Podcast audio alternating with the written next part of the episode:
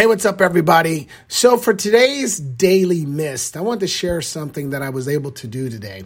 I took the lead on our health and wellness company, Isagenix Grow Week.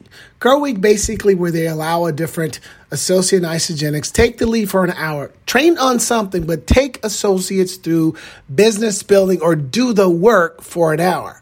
So, my topic was schedule for success. I've seen many people over the years not take this as a serious success tip, that it actually plays a key role in your ability to accomplish your goals. So, one of the reasons why I love to set daily and weekly schedule because it helps me be more productive from day to day. I'm getting the things done I need to get done.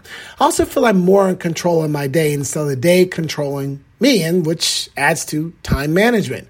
Oh, I feel less stressful. I'm a lot happier because I'm, you know, not stressing myself over, you know, the fact that I didn't get the things done that I needed to during the day, which adds to my overall well being and mental health. And I tell you, I actually sleep better too.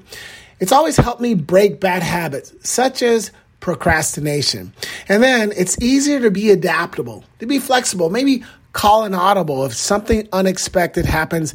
And then lastly, every time I'm consistent, I see it building my own momentum. So think about that. I don't know if you are one who creates a schedule, or if you wing it, but I would encourage you to do so. And Sunday night, I believe, is the best time to create your weekly schedule.